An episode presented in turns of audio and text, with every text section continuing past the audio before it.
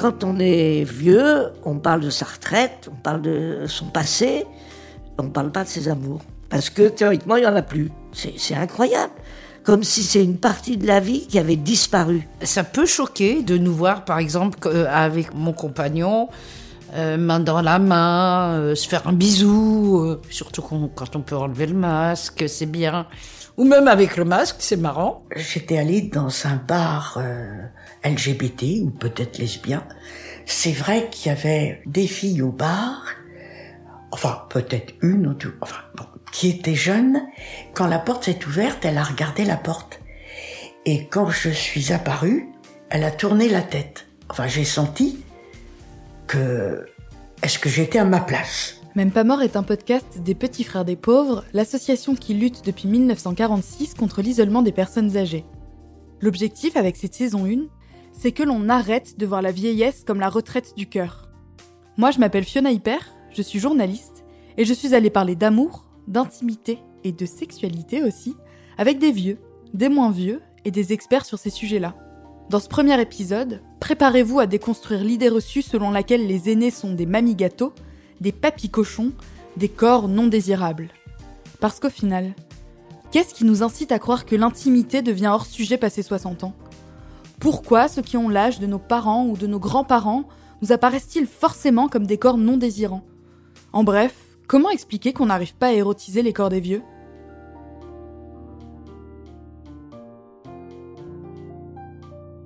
On l'a dit inexistante, choquante, voire déplacée. La vie intime des plus de 60 ans, elle a tendance à intriguer, à déranger ou à surprendre quand elle ne dégoûte pas. Dans l'inconscient collectif, c'est comme si les vieux se détournaient de la séduction. Comme si par magie, passé un certain âge, hommes et femmes se vidaient tout simplement de leur substance sentimentale. Pourtant, les chiffres démontrent l'inverse. Les joyeusetés de l'amour continuent de leur faire les yeux doux. Et d'après le rapport exclusif du CSA pour les petits frères des pauvres, intitulé Vie affective, intime et sexuelle des personnes âgées, eh bien, une personne âgée sur deux a des relations intimes, et excellente nouvelle, le sentiment amoureux perdure, quel que soit l'âge. Bon, vous êtes prêts? Allez, un, deux, trois, c'est Qu'est-ce que Vraiment désolé. On faisait rien du tout. Oh, c'est pas vrai. Oui, les enfants nous ont surpris. On était en train de, comme ils le disent si bien, de faire l'amour. Ce n'est pas un euphémisme, c'est exactement ce qu'on faisait. On faisait l'amour devant nos enfants. Oui, mais ils n'étaient pas là quand on a commencé. Comme les personnages de la série Modern Family qu'on vient juste d'entendre, personne, mais alors vraiment personne, hein, n'a envie de surprendre ou même juste d'imaginer ses parents en pleine galipette sous la couette. Freud a conceptualisé ce malaise et lui a donné le nom de la scène primitive. C'est en partie par prolongement de cette pensée obscène que la sexualité de ceux qui ont le même âge que nos géniteurs nous met si mal à l'aise. Ce tabou psychologique a malheureusement tendance à dépasser nos propres limites. Par exemple, dans les EHPAD, on sépare les amoureux, on organise des réunions de crise si deux résidents sont surpris dans le même lit, et on soupçonne la démence chez toute personne qui se donne du plaisir seul. Si le cas des établissements reflète l'embarras de la société sur ce sujet, observer l'intimité des vieux uniquement à travers les portes des maisons de retraite serait aussi totalement biaisé. C'est pour ça qu'on a rencontré André, 80 ans. André, il est en bonne santé et il mène une vie active. Il fréquente actuellement deux femmes, à peu près du même âge que lui, et il nous raconte comment ces relations sont perçues dans son entourage. J'ai quand même entendu des réflexions en disant euh, Bon, euh, t'as une nouvelle copine, euh, à 75 ans, 80 ans, euh, l'air de dire, bon, c'est quand même bizarre. Hein. Quand on est vieux, personne ne nous souhaite de refaire notre vie. On a perdu notre compagne, ben voilà, c'est la vie, et ça s'arrête là. Il y a une partie de sa vie qui s'arrête là. Euh. bon, et ça, ça me semble être une idée très répandue, hein, parce que c'est des vieux cochons. Nous, on est des vieux cochons, quoi. Euh, quoi qu'on en dise, même si c'est accepté, c'est quand même comme ça qu'on parle des vieux qui font l'amour. Le vieux cochon dont vient juste de parler André, il prend aussi la forme du papy pervers ou du vieillard libidineux. Ces expressions violentes, on les a tous déjà entendues, voire même utilisées si on est franc, pour qualifier les hommes âgés séducteurs, amoureux ou désirants. Eric Fiat est professeur de philosophie à l'université Gustave Eiffel, où il est responsable d'un master d'éthique médicale appliquée, et il nous explique ce que révèle ce vocabulaire peu reluisant. C'est le grand historien Philippe Ariès qui disait qu'en Occident, nous étions passés d'un tabou à l'autre. Avant, le sexe était tabou, mais la mort était présente. Aujourd'hui, la mort est tabou, mais le sexe est présent. Euh, on pourrait dire à Philippe Ariès, mais vous dites que la mort est tabou aujourd'hui. Regardez les, les journaux télévisés, elle est montrée tout le temps. Allez sur Internet, elle est montrée tout le temps. Ariès n'a quand même pas tort, parce que ce que l'on voit sur les écrans, c'est la représentation de la mort. Et la mort véritable, c'est tout autre chose. Et de même, on pourrait nuancer l'affirmation de Philippe Ariès, qui disait qu'aujourd'hui le sexe est présent, le sexe qui nous est présenté et qui est montré partout, c'est un sexe légitimé par la jeunesse et la beauté. C'est-à-dire que quand euh, les corps sont jeunes, sont beaux, eh bien, euh, il n'y a aucun problème à les montrer partout. Mais alors, quand la sexualité n'est pas légitimée par la jeunesse et la beauté, elle reste encore un peu tabou. Moi, je pense que ni la mort, ni la sexualité euh, ne sont faites pour être mises en pleine lumière. Elles ne sont pas non plus faites pour être mises en toute ombre. Il me semble que le clair-obscur est leur vrai séjour. Si monsieur devient un porc avec l'âge, madame n'est pas mieux lotie. Il lui suffit d'afficher quelques rides et des cheveux gris pour convoquer à elle seule le spectre de la sorcière, comme le note Mona Chollet dans Sorcière la puissance invaincue des femmes. Pour peu qu'en plus elle soit indépendante et qu'elle affiche un intérêt pour le plaisir charnel, et la vieille femme rejoint alors directement l'imaginaire de ces sorcières, je cite, obsédées par le sexe, insatiables au point de ne pouvoir être satisfaites par de simples mortels, comme décrite par Anne Barstow dans son livre Witch Craze. Quand son désir n'est pas perçu comme le signe d'une déficience mentale ou d'un mal qui la ronge, la femme âgée est tout bonnement désexualisée. C'est à ce moment-là qu'elle devient une mamie gâteau dévouée aux siens. Marie Fèvre est co-autrice d'Amour de vieillesse et elle est aussi chargée de mission à la Fédération nationale d'éducation et de promotion de la santé. Elle nous fait le plaisir de nous éclairer sur ces images qui collent à la peau des vieux. Il y a quand même eu et peut y avoir encore et un certain nombre de scandales vont pas nous aider là-dessus. Euh, notamment d'hommes âgés euh, qui ont abusé de positions dominantes pour euh, leur sexualité. Alors, il faudrait creuser plus hein, nécessairement, mais l'amalgame, il peut être vite fait entre vieux pervers. Tous les vieux âgés ne cherchent pas à sauter sur les femmes plus jeunes quand tu travailles sur ces questions de sexualité, oui, tu travailles sur les questions de la sexualité à la vieillesse, mais tu ne peux pas l'isoler du reste de la façon dont la sexualité est perçue, dont la société évolue, de ce qui se passe et de le rattacher à ça. Les représentations sont quand même plutôt autour d'un désir masculin et depuis la nuit des temps. Euh, les femmes nues, c'est quand même pour exciter les hommes. Il n'y a pas tant que ça de, de mécanismes. Euh, de, désirabilité euh, pour les femmes en fait. Les femmes, on n'avait pas envie qu'elles éprouvent du désir. Quand euh, le, droit d'avortement il est encore remis en question, c'est que des hommes veulent encore contrôler le corps des femmes. On en revient toujours là, toujours, toujours, toujours. Donc, bah oui, ils ont très très longtemps décrété qu'on n'avait pas de désir en fait. C'était pas pour nous. Donc on imagine encore moins une femme âgée avoir du désir. Dans son essai intitulé Qui a peur des vieilles? Une excellente question, n'est-ce pas? L'autrice Marie Charelle fait le lien entre cette désexualisation des femmes et le poids de la culture religieuse et patriarcale. Elle écrit, je cite, La femme ménopausée ne procrée plus. Elle perd alors son utilité et n'excite plus le désir. Puisqu'elle est stérile, celle-ci ne peut plus justifier moralement d'avoir encore une sexualité active. Patricia, 61 ans, a une réponse toute faite quand on lui sort le cliché de la mamie gâteau. On peut être mamie gâteau sans porter une blouse. On peut aimer ses enfants et, faire beaucoup de choses euh, à travers eux, mais aussi pour nous. Il faut pas oublier qu'on existe en tant qu'individu et qu'être humain avec des sentiments affectueux pour nos enfants, mais aussi affectueux pour un compagnon, une sexualité éventuellement, mais euh, il y en a qui, ont oublié de grandir dans leur tête, oui, je pense. Appeler des personnes âgées des vieux, pour certains, c'est comme citer celui dont on ne doit pas prononcer le nom. C'est oser parce que ce serait rabaissant, voire insultant. Je vais vous lire la définition du mot vieux tel que cité dans l'abécédaire sans mots contre l'isolement de nos aînés, publié par les petits frères des pauvres aux éditions Fauve, et vous allez voir ça conjure le sort. Le mot vieux contient à lui seul un condensé des représentations d'une vieillesse dégradée, invalidante, triste. Il renvoie au fait que l'on veut bien vieillir, mais sans vraiment devenir vieux. Pourtant, être vieux, c'est simplement avoir vécu longtemps. Cela ne fait pas en soi une identité, cela ne dit rien des capacités de chacun.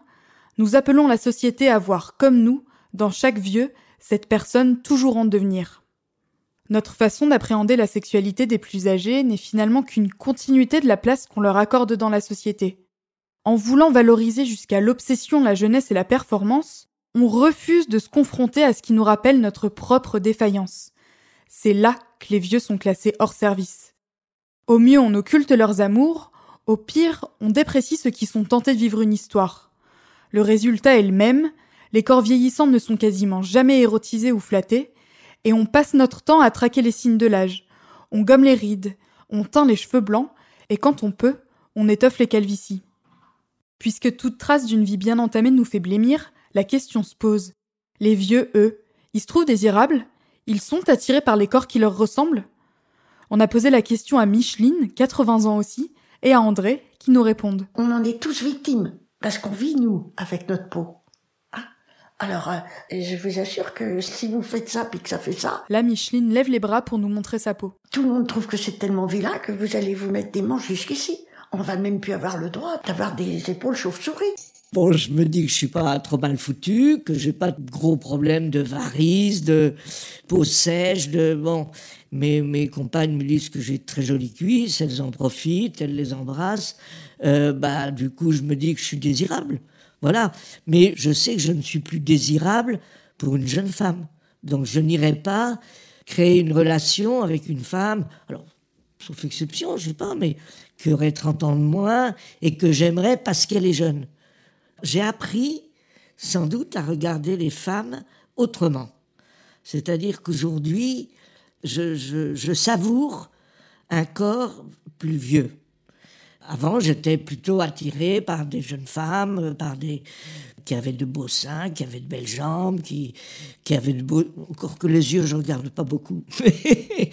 Et aujourd'hui, je me dis qu'il faut que j'aime des femmes qui aient mon âge et donc qui n'aient plus les mêmes corps et que je trouve dans le corps des femmes quelque chose de désirable qui n'est plus la jeunesse. Ça, c'est un changement profond, mais ça n'empêche pas d'avoir autant de désir, d'avoir autant d'en- envie de se jeter sur elle, de l'embrasser, de la serrer dans ses bras.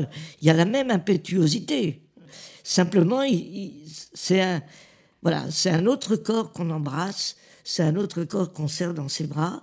Il n'a plus la même beauté qu'avant, mais il est tout aussi désirable. Ce corps changeant qui interroge la perception qu'on a de soi et qu'on a des autres, cette remise en question de son apparence en quelque sorte, ça peut rappeler une autre étape de la vie, et c'est Marie Fèvre qui nous le fait remarquer. Ce passage-là, euh, qu'on marque plutôt après la retraite, hein, euh, certains l'ont appelé la seniorescence, en relation donc avec l'adolescence, parce qu'on pouvait, euh, a priori, se jouer quand même des choses autour de la transformation du corps et d'apprendre à faire avec cette transformation du corps, qui étaient des choses un peu identiques à l'adolescence. C'est-à-dire, euh, c'est un peu euh, euh, cheveux gras contre cheveux blancs, appareil dentaire orthodontique contre appareil dentaire parce que tu as perdu des dents, et bouton d'acné contre rides. Enfin, tu vois, si je devais le, résumer un petit peu comme ça. Et que ça ne se fait pas en une fois, et que tu apprends à faire avec ce corps-là, avec... moi, quand je- je- j'entendais certaines personnes âgées parler de leurs expériences sexuelles et notamment de leurs expériences, on va dire, sentimentales, amoureuses, des questions qu'elles pouvaient se reposer, je me disais, mais c'est moi ado, quoi. Est-ce que je vais plaire? Est-ce que je vais. euh, Qu'est-ce qu'il faut que je fasse pour, entre guillemets, assurer, quoi? Enfin, voilà. euh, Est-ce que mon corps va lui plaire? Ça, c'est des questions que tu peux avoir autant à 16, à 40, à 50, à 70, à 80, quelle que soit la personne que tu rencontres. La différence majeure entre la vieillesse et l'adolescence, c'est l'approche de l'éducation sexuelle. Puisqu'on préfère ignorer l'intimité des personnes âgées, le sujet n'est pratiquement jamais abordé.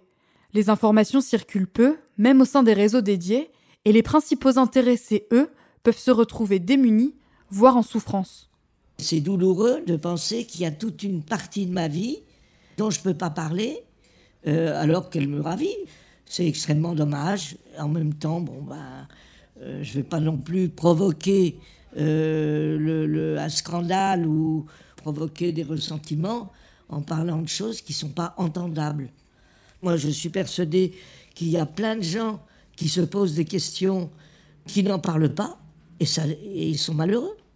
Si euh, on ne vous initie pas à l'amour, à un moment donné, eh ben, vous êtes frustré, vous vous demandez ce que c'est, qu'est-ce qui se passe, euh, qu'est-ce qui se passe dans la chambre des parents quand on est petit, et qu'est-ce qui se passe dans la chambre des vieillards. Comment font-ils? Pourquoi on, ne parle pas de ça?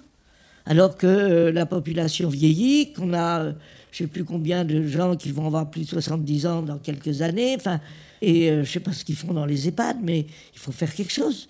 Il y a des mesures qui sont prises où les gens peuvent se retrouver dans une chambre, etc. Mais ils doivent être aussi un petit peu déconcertés. Parce que même si on leur permet de s'enfermer dans une chambre, on ne leur donne pas forcément la clé de ce qu'on fait. Le passage sous silence du désir des vieux n'est pas sans conséquence. Il peut mener à une autocensure des personnes, à leur marginalisation, voire à leur isolement.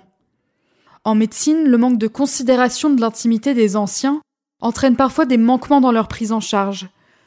Une personne âgée en consultation pour des douleurs abdominales, par exemple, sera rarement questionnée sur ses derniers rapports et ne sera pas non plus dépistée pour des IST.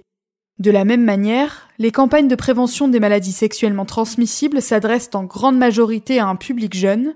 Pourtant, les vieux sont une population à risque, précisément parce qu'ils ont une sexualité, et qu'en plus, certains changements physiologiques dus à leur âge peuvent augmenter le risque d'infection. Pour prendre l'exemple du VIH, en 2016, d'après Santé publique France, 20% des découvertes de séropositivité concernaient les plus de 50 ans, avec une augmentation significative chez les 60-69 ans. 28% de ces cas étaient des contaminations récentes, preuve d'une vie sexuelle active. En EHPAD, ce manque d'information conduit les équipes à traiter l'intimité comme un problème.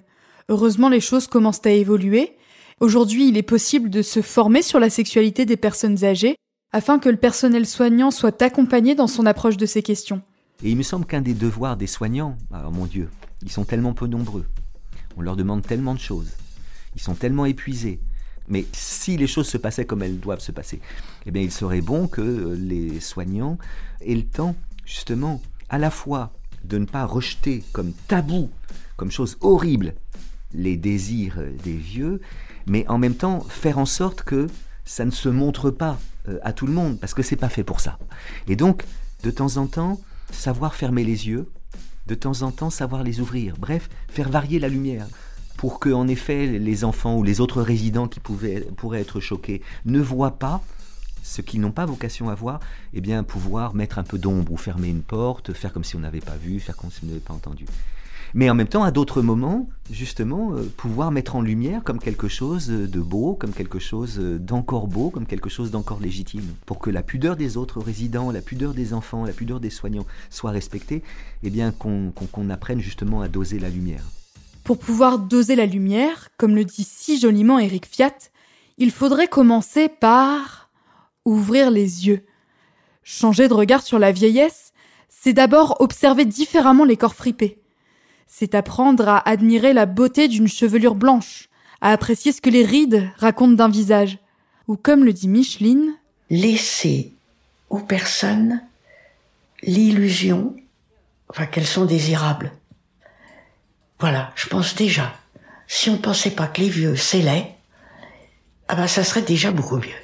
S'il y a des mannequins qui sont élégants, s'il y a, hum, ou même faisons ressortir la beauté des vieux. Et la sexualité euh, viendra peut-être toute seule. Enfin, je pense que de faire ressortir la sexualité, bon, c'est comme ça que je pense, hein, dans un tas d'ordures, ça va pas arranger la sexualité. Mais il faut que ça bouge. Hein, il faut que les gens aient le droit d'avoir envie. Ça serait un droit d'être différent. Enfin, ça serait un droit d'être beau, mais pas comme la beauté de tout le monde. La culture s'y met. elle s'attelle timidement à redorer l'image des corps âgés. Par exemple, des photographes capturent la sensualité de modèles de 60 ans et plus et les exposent, comme Ariane Clément, Clélia Odette Rocha ou Mirja Mariatiel. Le cinéma aussi cherche à rendre aux aînés leur capitale beauté. Dans les très jolies roses d'Aurélie Saada et les jeunes amants de Karine Tardieu, sortis récemment, Françoise Fabian et Fanny Ardant se reconnectent à leur corps, mais aussi à leurs désirs, au détour d'histoires avec des hommes plus jeunes. Cette déconstruction doit continuer. Car resexualiser les vieux, ça n'a rien d'anodin. C'est non seulement admettre que certains continuent de frissonner de plaisir, et c'est déjà très bien, mais c'est aussi et surtout leur redonner corps, les considérer comme des égaux dans un monde qui trop souvent préfère ne voir en eux que des objets de soins. Il est d'autant plus nécessaire d'en prendre conscience qu'en France, on comptera plus d'un quart de plus de 65 ans en 2050 selon les chiffres de l'INSEE. C'est pas parce qu'on a 60 ans et même euh, un peu moins ou un peu plus qu'on ne peut plus aimer, qu'on ne peut plus avoir de relations sexuelles, qu'on ne peut plus euh, avoir envie de plaire, qu'on ne peut plus euh, draguer, euh, qu'on ne peut plus avoir de petites relations sans, sans suite. comme vous, hein, comme vous tous. On est tous pareils. Hein. C'est juste une question de vieillissement du corps. Et certains du cerveau, mais surtout du corps. Si on me demandait de me dessiner, eh bien, je dirais que je suis une flamme, que et pas une veilleuse. Si s'il fallait dire pour les autres, ou si j'avais pas envie qu'on m'embête ou de pas être ridicule, je dirais une pauvre veilleuse tremblotante. Et sinon, je dirais une pétarade, une moto qui fait du bruit. Euh, enfin, je me sens moche, euh, grosse, mais je ne me sens pas vieille. Je me rassure parfois en me masturbant et en me faisant, et ça me fait plaisir, et ça me fait du bien. Parce que moi, moi je cherche des fois à me faire du plaisir, hein, parce que j'en ai marre aussi. Hein. Et puis je veux me prouver que je ne suis pas morte, parce que c'est pas drôle du tout. Alors, mamie gâteau, papy cochon, les vieux, toujours des corps non désirables, il ne tient qu'à nous de changer la mamie gâteau en sirène d'argent et le papy cochon, pourquoi pas, en Apollon joli cœur. Avec les petits frères des pauvres, on est persuadé que cette transformation peut avoir lieu à une condition. Tendre l'oreille pour écouter ce que les personnes âgées ont à nous dire.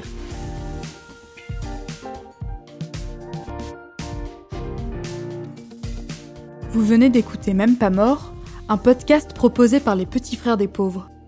J'ai écrit, réalisé et monté cet épisode. Orphée en a fait le mixage et Audiotactique en a composé la musique. Dans le prochain épisode, on déconstruira l'idée reçue selon laquelle les vieux ne peuvent plus tomber amoureux. Si vous avez aimé cet épisode, n'hésitez pas à le partager, à le noter 5 étoiles sur les plateformes et surtout à en parler autour de vous. Pour aller plus loin, rendez-vous sur les réseaux sociaux et sur le site des Petits Frères des Pauvres.